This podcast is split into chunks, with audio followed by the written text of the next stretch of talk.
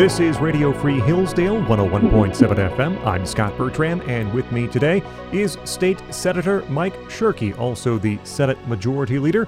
You can find him at senatormikeshirkey.com or find him on Facebook. He represents the 16th State Senate District, that's Branch, Jackson, Hillsdale counties. Senator, thanks so much for joining us. You're welcome, Scott. You know how much I enjoy our conversations. Well, our last conversation, Senator, involved uh, you giving us an update on budget talks. You were optimistic things would uh, would get done. In fact, they have. There's a budget in place. There is a budget that's uh, uh enacted and is already uh, we're living under it as of the beginning of, of, October. Tell us a little about getting the budget to the finish line and uh, how pleased you are with what actually is now Michigan law.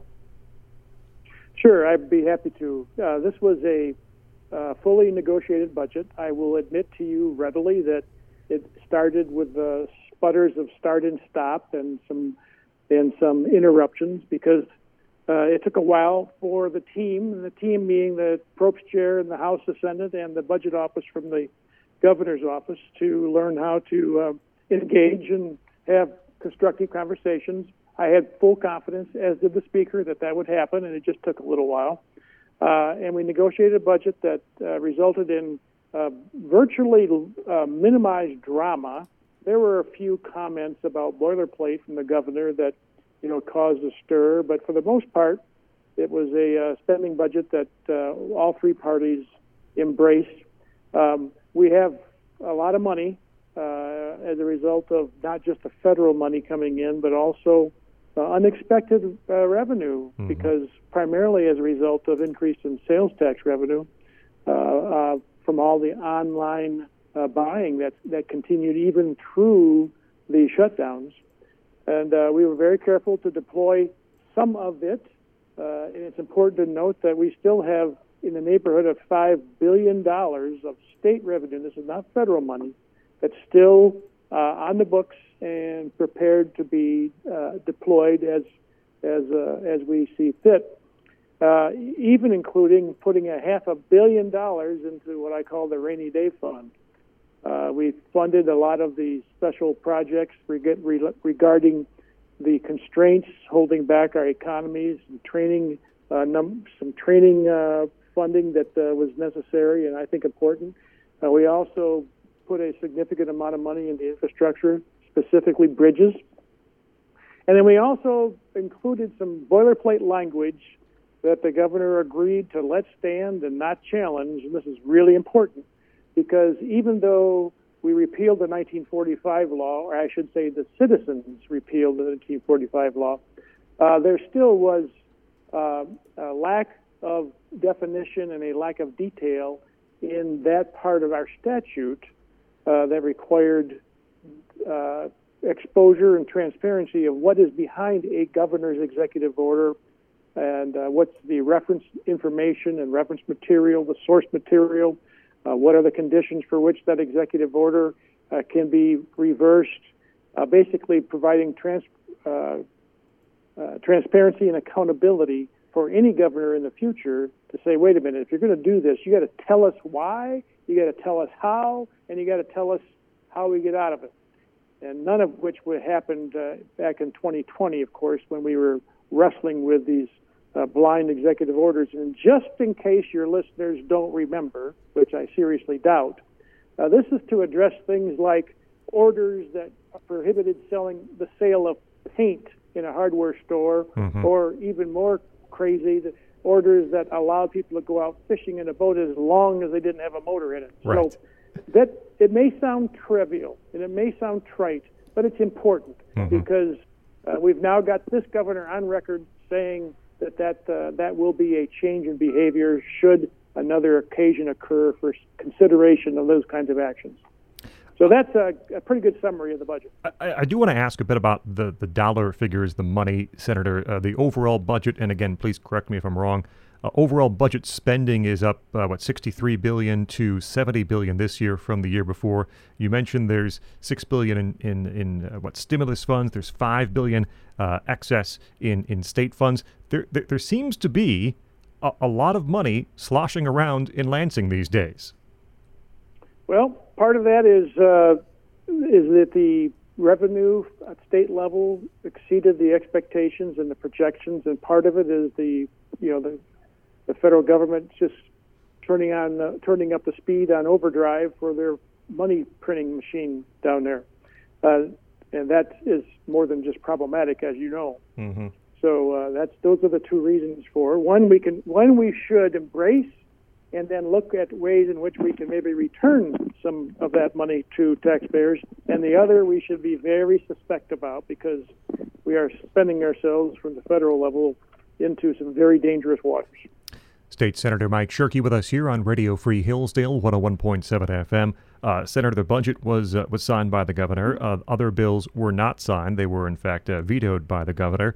Uh, and this is a package of election reform bills that she made a big, uh, big deal about uh, publicly vetoing. This includes a number of provisions that are very popular among the public, uh, opinion polls would tell us, and a number of provisions that were, in, were supported by, uh, I believe, dozens of members of her own party. What did Governor Whitmer say no to here?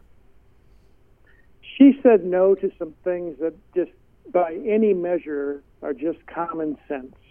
And this doesn't infer or imply that it has anything to do with the previous election, other than the review of that election and, and the exposure of vulnerabilities. For instance, making sure that third parties cannot access our qualified voter file, which is a very, very private file that keeps records of those who are qualified to vote. Uh, one that I think was really uh, a, a serious mistake was uh, a statute that required enhancement of training for poll watchers, poll challengers, poll, work, poll workers. And we know for a fact that training has been a problem, especially in the one the, the precincts that have higher um, higher number of, of voters turning out. And it actually contributed to some of the drama that occurred during this last election. And it's unbelievable that she that she vetoed that. Uh, ensuring that citizen initiatives once properly certified, are prosecuted and processed by the Secretary of State within 100 days, and they can't be stonewalled or rope a doped. Uh, those are just examples of things that she, and not only did she veto them, but she, you know, applied her political drama and did it in a special meeting on a Sunday at the NAACP meeting, and uh, you know, it just it just reeks of nothing but uh, you know political gamesmanship and not a serious review of what these represent. And you are correct, Scott. These did have, in some cases, very broad bipartisan support. Senator Shirkey, I wanted to ask too about the governor's continued effort to shut down Line 5. Uh, the, uh, the, the country, Canada, the Canadian government, uh, now getting involved and seeking to halt that shutdown order invoking a, uh, a 1977 treaty with the United States. The governor seems not to be backing down from her shutdown order. Where do we go from here? Well, it's time that we we uh, we had started putting a little more pressure on the situation because it's a mystery to me why this continues to be a a high priority. Listen, this just this week, President Biden came to the state of Michigan and uh, it was met with our governor at the Operating Engineers Training Center in Howell, Michigan. Now, you know, they're there ostensibly to greet the president and talk about his infrastructure package with the union that provides a lot of the operating engineers for all these kinds of projects that are important to our state and our nation. And the number one priority of the operating engineers is the completion of Line 5. And so it was at the very least a little disingenuous uh, that uh, that gathering was there and there was not a mention of of uh, consideration for that. And so, therefore, I think that uh, I think that standard here should be uh, we all we all, we all agree that Michigan needs to review and evaluate our uh, openness to inviting capital investment and jobs businesses to Michigan. you know, on the economic development front. but as far as I'm concerned, until line five is taken off the table, uh, there can be really no serious conversation uh, with the governor on economic development because that should be the number one thing that should be eliminated to open the door for economic development. And uh, Senator Mike Shirkey, uh, finally in our conversation this time around, I-, I wanted to ask you about some some reports, some some discussion uh, that I've heard uh, uh about uh, another attempt at uh, at an Unlock Michigan petition drive. Uh, listeners might remember the Unlock Michigan drive that uh, that repealed the the old law dealing with executive orders and the governor. but there's some some discussion about possibly a second attempt at, at doing something else. What what might this unlock, or do what do you know about this potential unlock Michigan uh, part two? I can tell you that it's no longer potential; it's a real thing. Citizens have taken it upon themselves once again to submit a petition to uh, affect and change, amend the public health code so that the department, the health department in Michigan, or any county department in Michigan, are limited in how much time they can actually claim uh, an epidemic order to be in place. In other words, if they decide that there needs to be dramatic actions taken, uh, they can st- they would still be able to do so, but there'd be a limitation as to how long.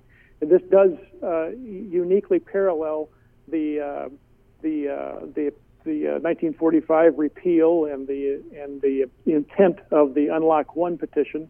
And I am proud of the citizens of Michigan who have taken upon themselves to to take this up and it is not a rumor. It is it is real, and I invite your listeners, should they be moved by something that I frankly agree is pretty important, uh, to just go online and look for Unlock Two, and uh, they can find how they can help. All right, State Senator Mike Shirkey, also the Senate Majority Leader, serving Branch, Hillsdale, and Jackson counties. That's the 16th State Senate District. You can find more at SenatorMikeShirkey.com. Look him up on Facebook as well. Uh, very quick, Senator. Uh, you can't see. We're on the radio. Uh, but I'm wearing my White Sox jersey today as the playoffs begin as we uh, as we talk the American League Divisional Series. Do you have a choice for our World Series champion, and why will it be the Chicago White Sox? It'll be the Chicago White Sox because it's the division I'm, we're close, most closely related to, and uh, I'm, I, I continue to be impressed with their ability to just be so competitive year after year after year. And so you're uh, you're uh, lucky to have uh, reason, roots there to to support your reason to support them.